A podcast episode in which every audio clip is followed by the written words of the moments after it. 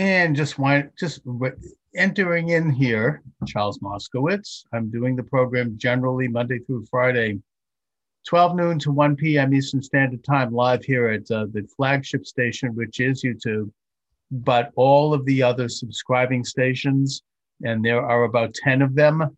Plus, I'm live on TikTok, and I am taking calls. I can actually take, and I do mean take, a live phone call from you, the listener. Please observe community standards if you do decide to call, and I hope you do.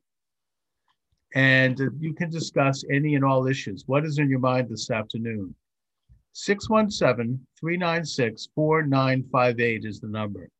six one seven, three nine six, four nine five eight.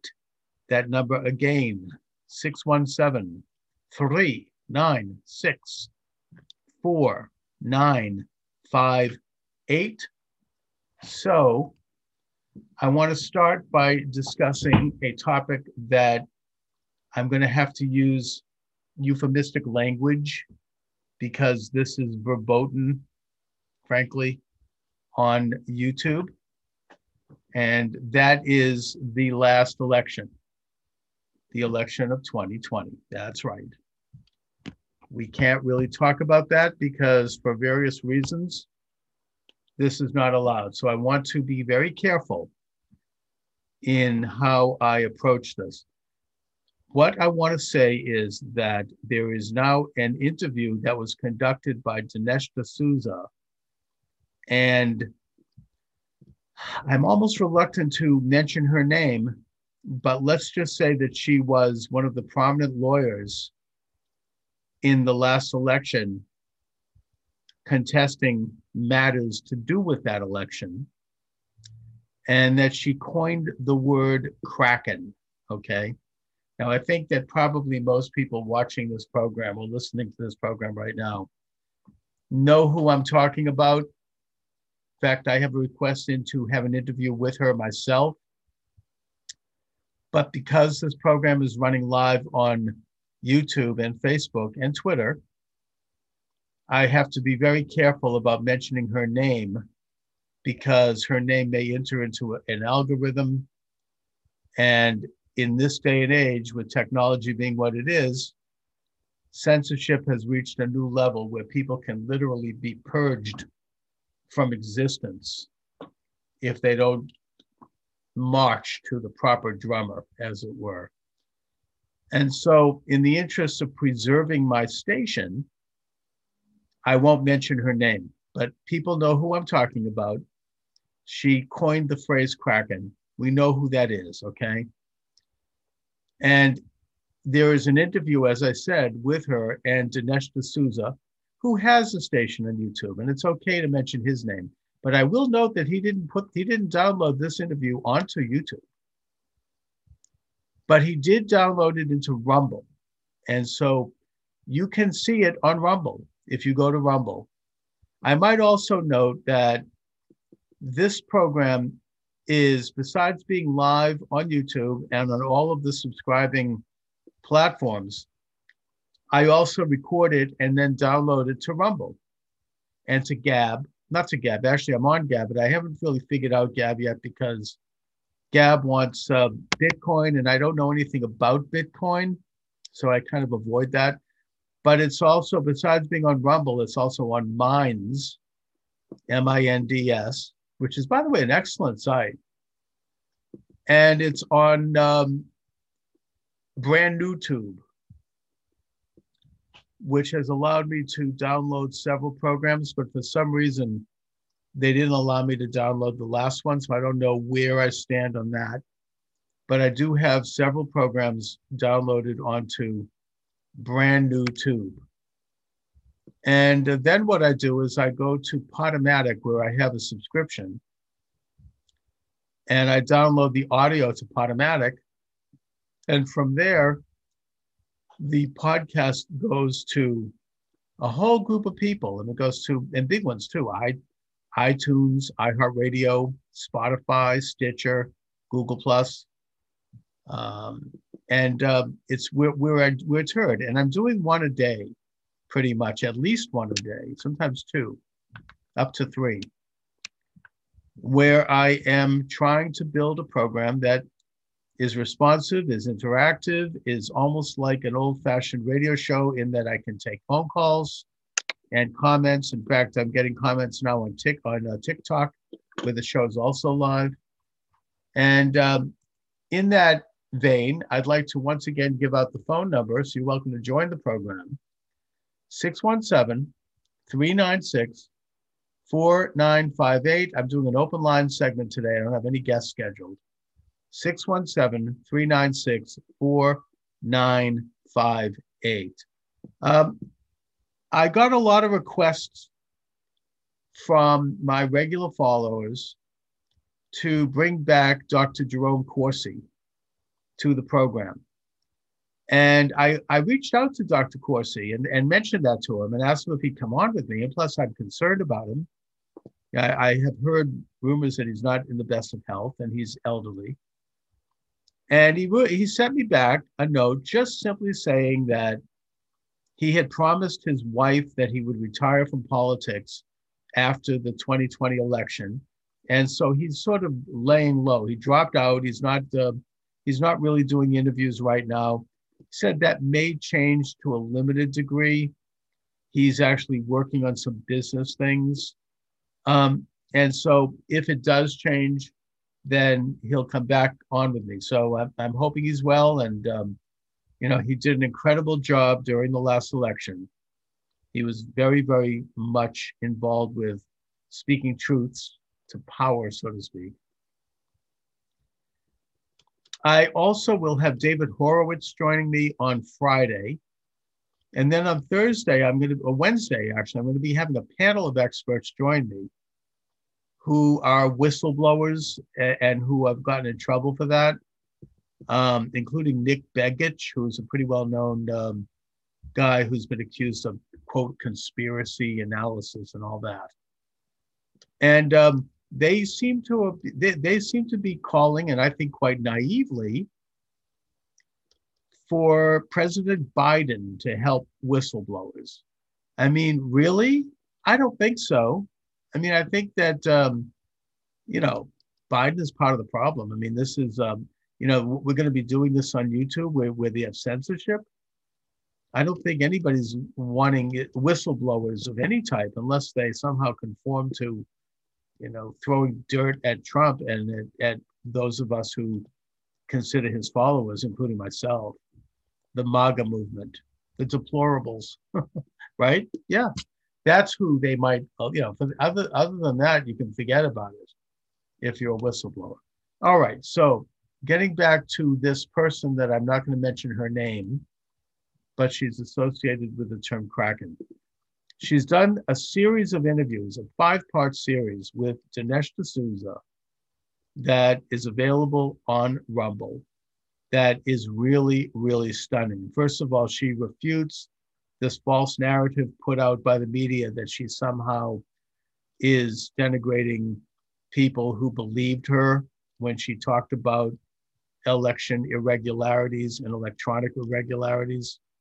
She doubled down in it and further elaborated on what she contends are such irregularities.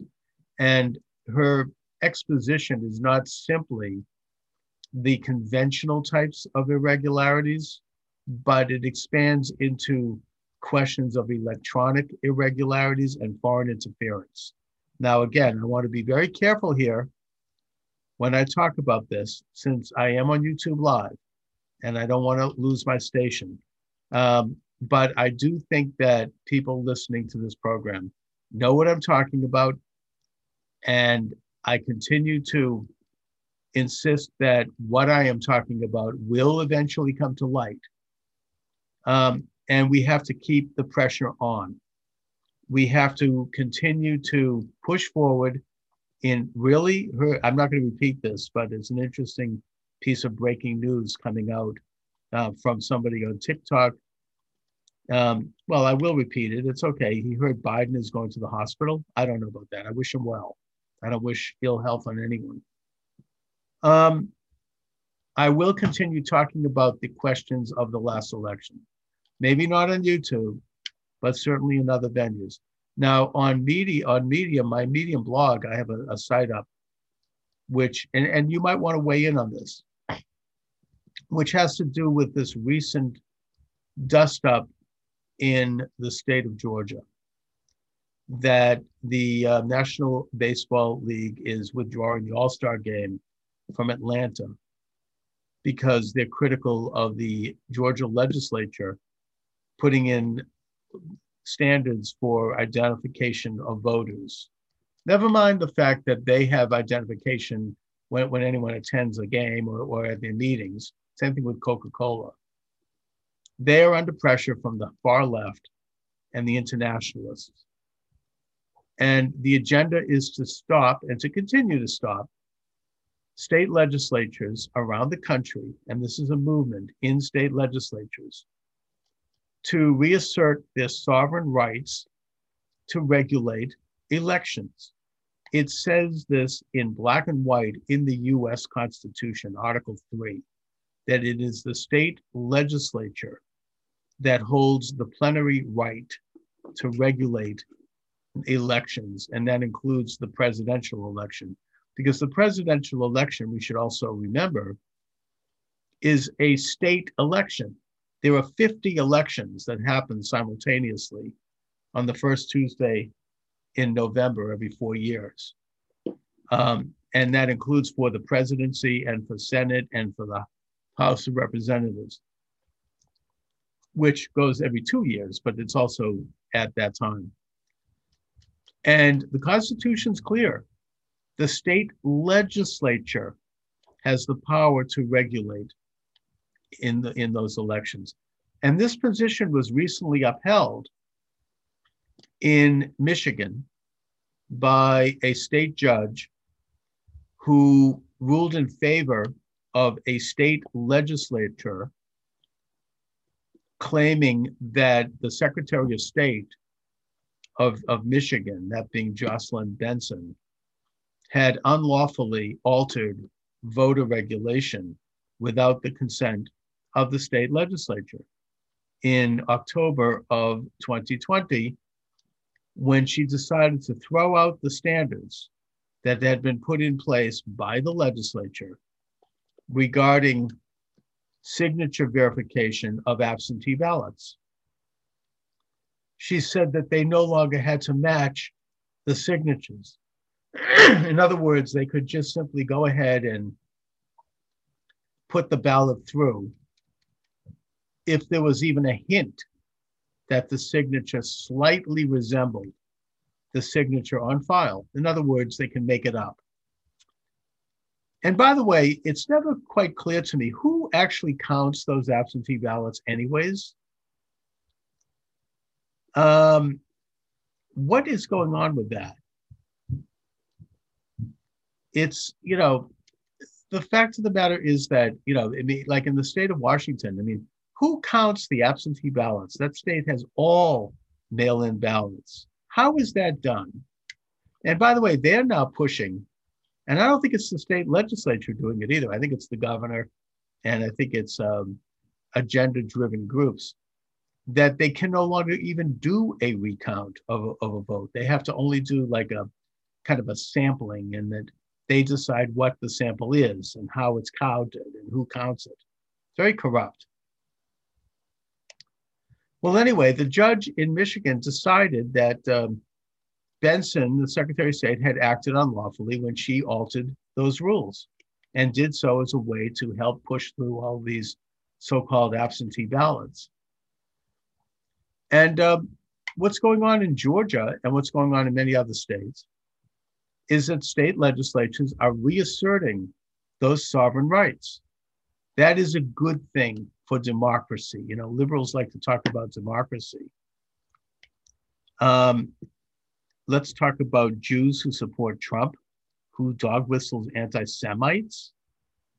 Oh, that's so wrong. I'm a Jew who supports Trump. Trump, you know, is the most pro-Israel, pro-Jewish president ever.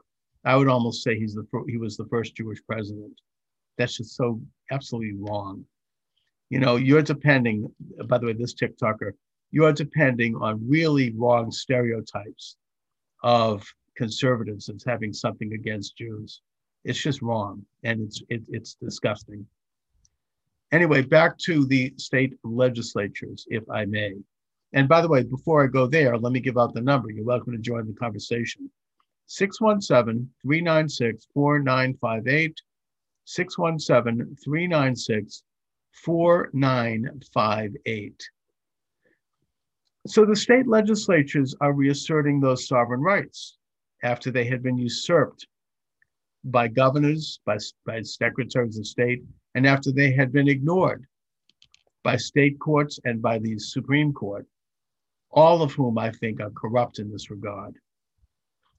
And they are beginning to re-regulate as they should to ensure that the vote is protected, that we have a system of one man, one vote, that we are not having voter suppression in the real sense. And voter suppression in, in the real sense means that the, right, the, the proper vote, the registered vote, the legitimate vote, every time there is a fake vote cast, whether it be electronically or otherwise, or from a dead person or from, you know, a, a phony ballot, then that legitimate vote is suppressed because it's been diluted by that fake vote.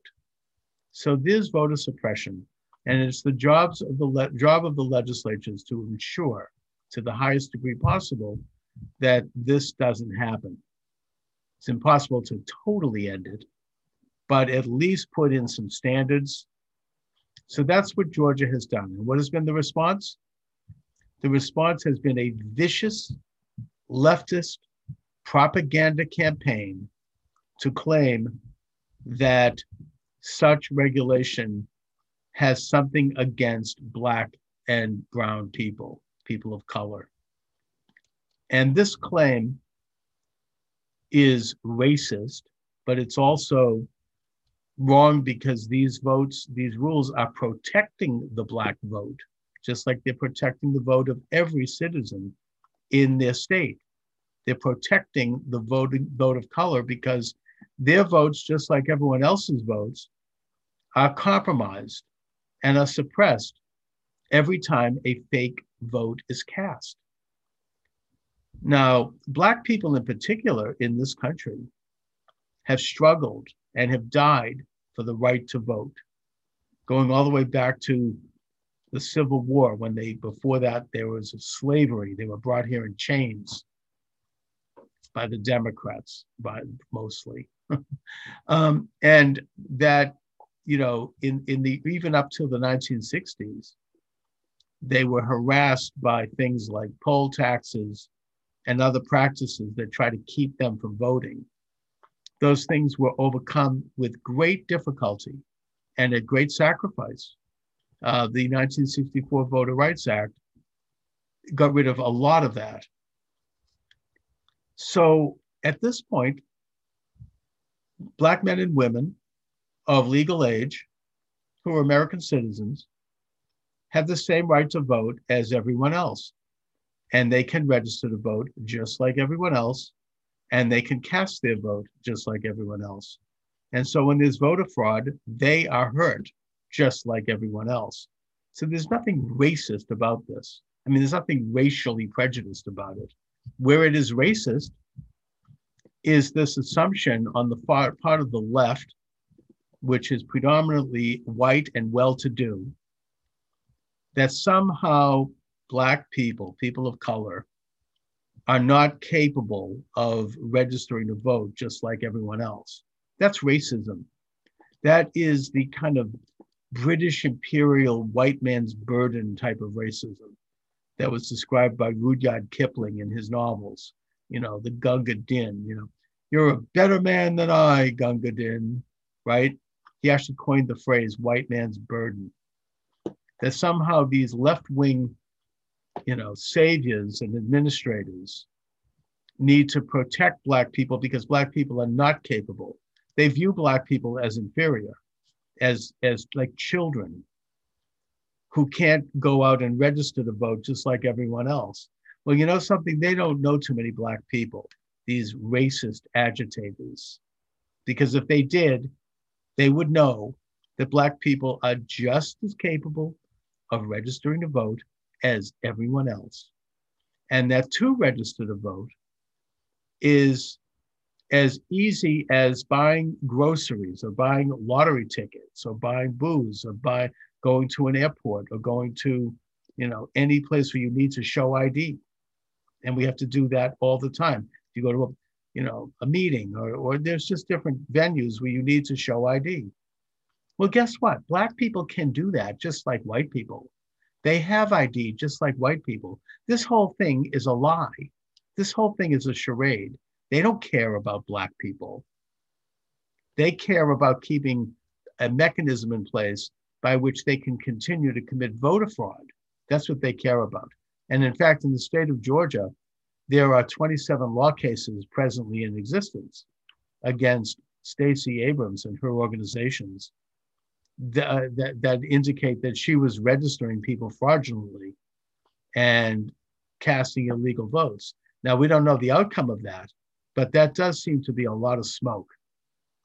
What we do know also is that her sister, who is a federal judge, struck down the right of two counties in Georgia to basically uh, go through their voter rolls to find out if votes voters who were listed as voters had either passed away or they had moved out of state, which is something that reduces voter fraud.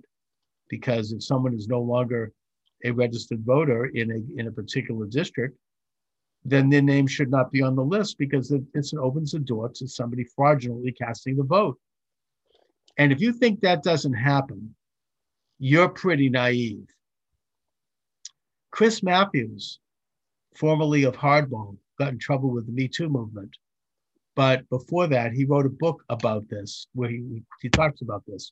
It's, I think it's his own biography, where he noted that growing up in Philadelphia in a corrupt borough, as it were, corrupt voting district, and he was involved in politics as a young man, he recalls corrupt election officials after the, you know, polls closed, would go in and go through the lists, see which names had not cast a ballot, and then cast ballots for that person. That person could be dead. That person could be just someone who, for whatever reason, didn't show up to vote. Could be any reason. The point I'm making here is that leaving names on the ballot or in the in the registration in a given precinct or district of people who have either passed away or who have moved is not only a re- is a recipe for voter fraud, and is something that ought to be remedied normally by a local district essentially auditing those lists to make sure that everyone on the list is, in fact, who they say they are, a registered voter living in the district that they live. Now, these new laws in Georgia, which were passed by the state legislature and signed by the governor, which is the proper process, they try to remedy that problem.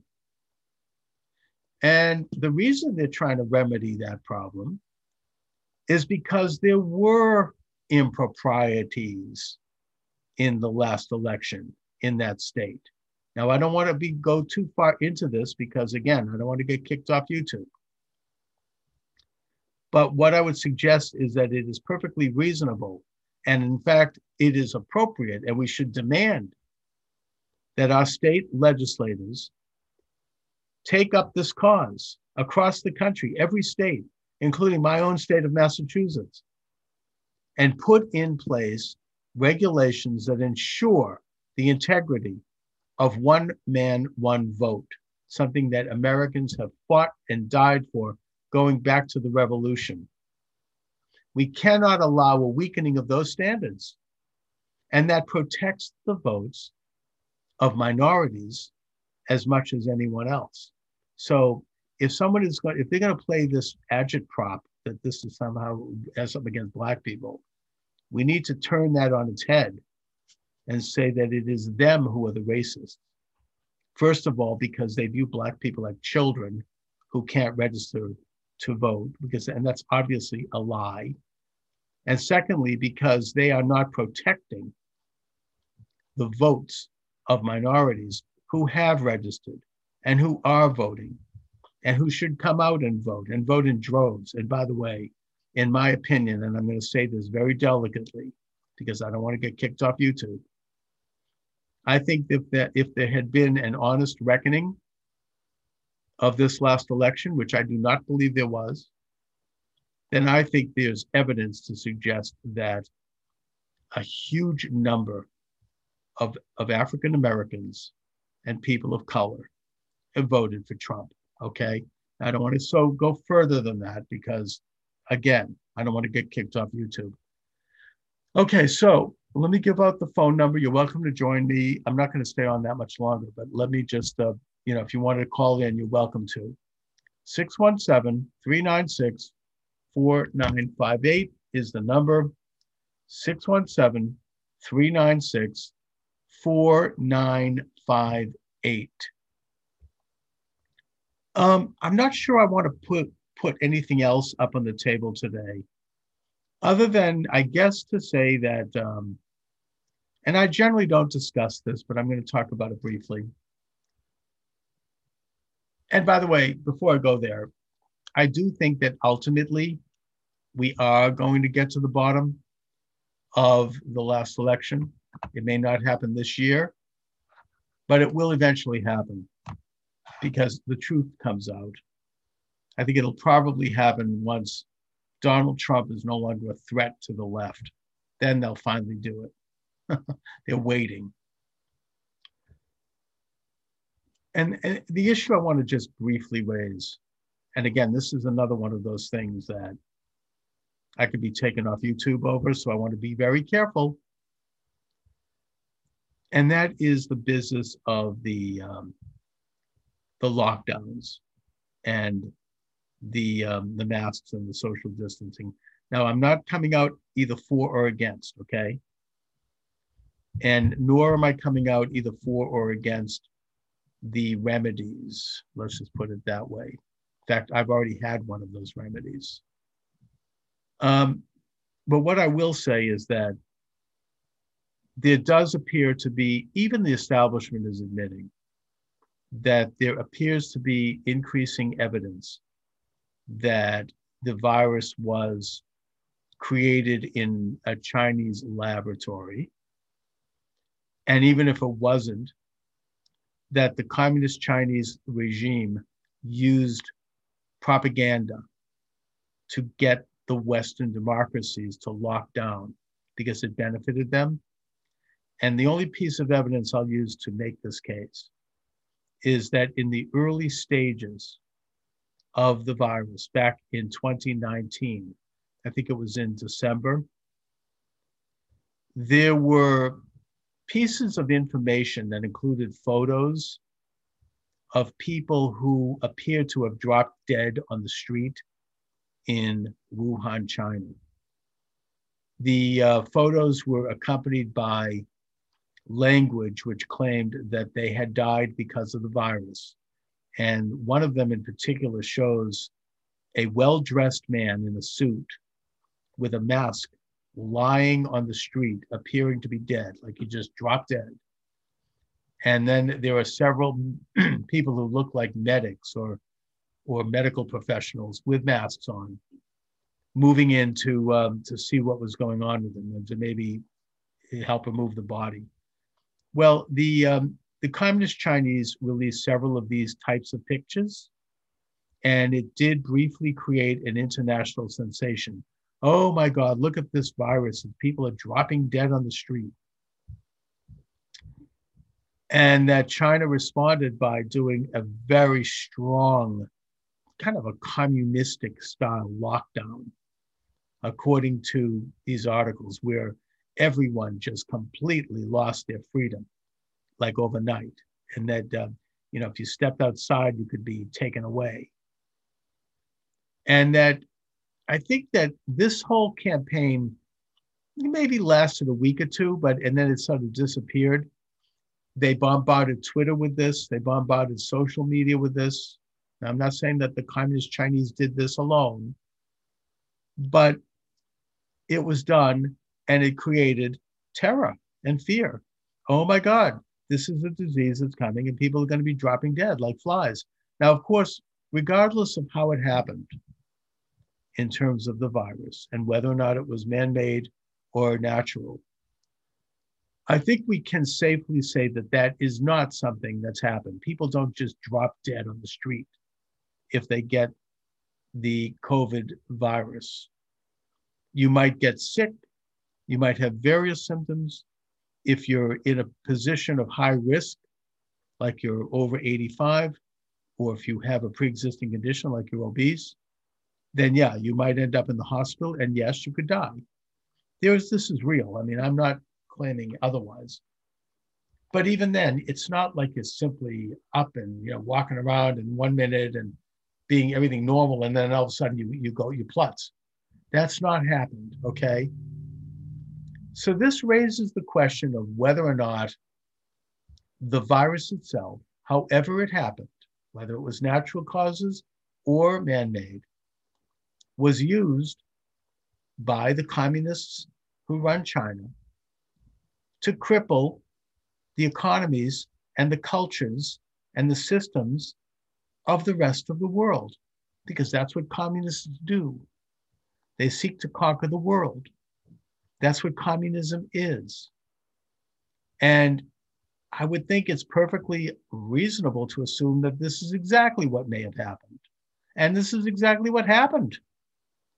The Western democracies, you notice that it didn't affect as much the third world. The Western democracies, that being the United States and Western Europe, have been devastated by this. We're going to get over it. We're going to come out of it. But there does, there's no denying the fact that this has had a terrible toll on economies overall and on people's lives in particular. So you have to ask yourself if this was a part of this sort of planned campaign. The other thing that makes me suspicious, and again, this is a subject that I don't want to get into, is that the American medical establishment, let's just say that, okay? They have been totally focused on the development of vaccines, which is fine. I'm not against them. I took one myself, all right? I'm okay. I'm not recommending it. I'm not unrecommending it. I'm not condoning. I'm not condemning. I'm just saying for me, in my particular circumstances, it was appropriate to do it, and I did, and I'm fine. But I wonder why it is that other modalities have not been promoted or invested in or utilized.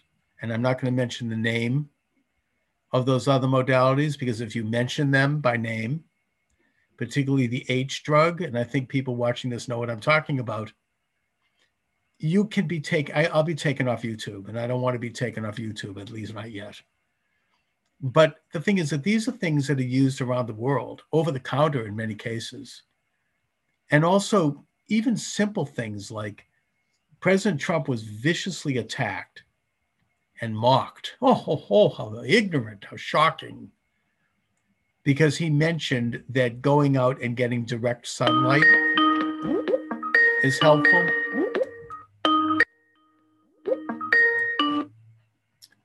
Hello, thank you for joining me.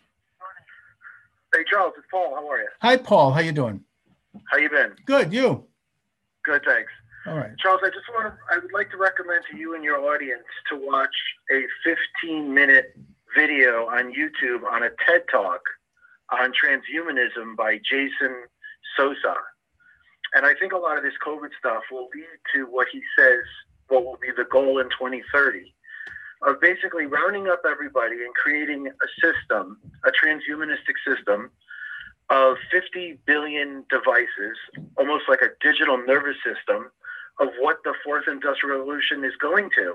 And I think a way of speeding that up and sort of ending economic nationalism and going forward with this trend, transhumanistic uh, agenda, is by sort of using the COVID as a way of collecting the data, building the tracing, building and all, and all the different probably thousands of different businesses that will come out of the fact that we're all on this digital nervous system. So I recommend you watching that TED Talk unless you've already seen it. I know Jay Dyer, your friend, has also talked about this, and mm-hmm. I think it's a good uh, hint to lead people into the direction on maybe some of the uh, motives behind uh, this sort of new institution and operational system they're creating.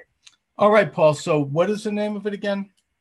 It's Jason Sosa on YouTube. It's called Transhuman. It's called The Future of Transhumanism, uh, and it's a TED Talk. So it's, you know, a pretty legitimate uh, source there. And I recommend your audience watching it and listen to everything he says, because I think this is really part of the fourth industrial revolution, that they sort of needed a way, as I said, to round everybody up mm-hmm.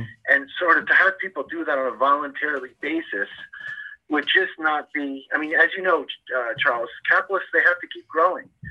And I'm sure similar, if you think about it, Chuck, a lot of the businesses that went from the nineteenth to twentieth century, from horse and buggy to automobile to engine, I bet there was sort of similar things in that situation, but they didn't have an internet, of course, to do it. But um, I just think it's, in my opinion, all the research I've done, mm-hmm. that's what this is. That's probably one of the larger goals of what this is. It's the future. Well, you know, so what, I mean, I don't really know the exact motivations. I'm not sure it's just to make money, but I guess my question is that your claim is that the um, the idea is to get like a fingerprint of every single person alive through registration as someone who got the vaccine, so you have vaccine I Ds, is that it? Well, I think that's the, I think that's how they're starting with it, and that's how they're bringing this fifty billion uh, device Uh, nervous digital nervous, nervous system together. I think it's the first step in doing it, sort of forcing it in a way. But I think it's mainly that once everybody's connected, uh, and you and you listen to this speech, and this gentleman, obviously, I've only I'm only getting into transhumanism in the last year and understanding what it is. It's the future. I mean, everything yeah. from face recognition to, you know, watching a movie and being able to experience it mentally, and all, you know, putting uh, chips in us and all this stuff. It's it's the beginning of an industrial revolution. And how do they put it together? By using COVID, and and I just, as I said, Chuck, I probably don't explain it as well. Watch that fifteen-minute video, and I think with you, it'll be refreshing. That'll be a big clue in this search that you and Dubin and me and other people are looking for on, you know, how does the world work? We're a business-run society, and and what's the future? I think it's a big clue, and mm-hmm. I think you'll enjoy it. And no, I think thank you. I mean, the um, the transhumanism is a big issue I've talked about. It's complicated. A lot of the people and the thinkers and the um, activists in that movement are right here in my own uh, neighborhood near at M I T, which is near where I live. And, um, you know, it's it, it's not new. It goes back. Jeffrey Epstein had was all over this. It's the idea of evolving a new kind of a human species. It has everything to do with a, um, you know, ending such what they view as anachronisms, as, as sovereignty and individuality, and that it's very troubling. I mean, I, I totally agree. I mean, I'm going to check it out. Um, and anyway, Paul, thanks a lot. Thank you, Charles. All right. So let's see. I think we have time for another call. Um, you're welcome to join the program here. And we are, what is the number? I just lost it. Um, we are at, here we go. Okay, back in the system. It's amazing that I can do this. Um, we are at six one seven, three nine six, four nine five eight, six one seven, three nine six, four nine five eight. We're doing a live program here. You're welcome to call in. Um, you know, I have a TikTok. You're, they're trying to reduce the world's population. You know, I think that's actually a legitimate, um, a legitimate question. I mean, anyone who knows about the uh, Georgia Guidestones, which were constructed by this mysterious man who showed up and paid cash, like a million dollars, who called himself, quote, Christian, unquote. It has like things like in, in, in languages around the world, including Sanskrit and Latin and Hebrew. And it, it does talk about population agenda and reducing the world's population by certain dates. And we know that Bill Gates has been all over this issue for decades, reducing populations. it's, I don't want to get too far here because, again, we're on YouTube. I don't want to lose my station. Um, you know, anyway, um, interesting, interesting subjects. The, you know, just to wrap up what I was talking about, whether or not the virus was created or natural, I think it's safe to say that it is being exploited by people who don't necessarily believe in freedom and democracy and individual rights, that it has enhanced the dictatorial powers of governments, that it, it one of the telltale signs is the failure to promote normal and natural things that would improve your ability to not catch the virus or to reduce the the, um, the lethality of it if you do. And I'm just going to end by saying that last year, President Trump was viciously attacked and vilified for mentioning that sunlight is a good remedy to reduce virus because sunlight kills viruses naturally. The rays of the sun tend to kill the virus. And that now it's being admitted that this is exactly true, and that people, it's being suggested that people take vitamin D as a supplement. But I would, I would suggest further that the best thing to do, and I do this every day, is go outside and take in at least a half an hour of direct sunshine. Let the sun hit you, you know, you know, unbutton your shirt a little bit and let it hit as much of the surface of your body as possible. I do it every day. And it, it kills viruses. Um, one of the reasons why possibly people of color, African Americans, are a little bit more susceptible to the coronavirus is because the color of their skin is darker, and the darker your skin color, the more difficult it is to get direct rays from the sun. There are, there are reasons for that. There's uh, adaptational reasons. Uh, you know, uh, as you get closer to the equator, you, you you know, we develop darker skin over, over millennia because there is too much sunlight. So we need to protect ourselves, and thus we develop a darker hue to our, our skin.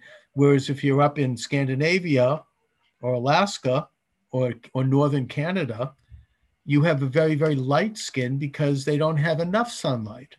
And so when there is sunlight, you want to absorb as much as possible. So therefore, if you have a darker skin tone, it simply means that you might consider staying outside a little bit longer. So instead of a half an hour, maybe forty-five minutes, just to make sure that you really soak up enough sunshine and thus kill the virus.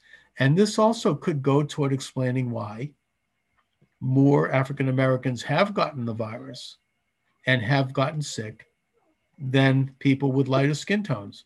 It's a very simple thing. It's a biological thing.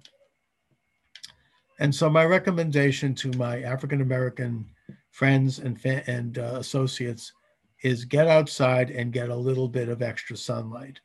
Why it is that our medical establishment not only didn't discuss this, I don't recall Anthony Fauci discussing this, and why, in fact, when this was discussed by the President of the United States, he was attacked and denigrated. That is a question that begs an answer. That really does. And I think that the answer is, at best and on the surface, very political, but more fundamentally may go to some of the things that Paul just talked about regarding transhumanism. Anyway, I'm going to wrap things up at that note. Please subscribe to my YouTube channel. I'd appreciate it. You know, I am being demon. I was demonetized on YouTube, and I'm being shadow banned. So anyone, any direct subscription to YouTube is very helpful. And please subscribe to my TikTok channel. My books are available. Am I not getting a little plug here? My books are still available. They haven't taken them down yet on Amazon Books. My most recent book, and I write these short books this year, is How to Win an Election. Uh, I talk about people running for local office. If you're a housewife, you're a house husband, you're a teenager, you're retired, you know, you, you have some time on your hands and you're thinking of running for local office, please check out this book. It's less than three bucks. And also I'm offering consultations at a very low price where I'll get together with you one-on-one for a ninety minute session through Zoom and talk about strategies for how you can win and go over your messaging and your media and, and just putting together a structure for you to run for your office.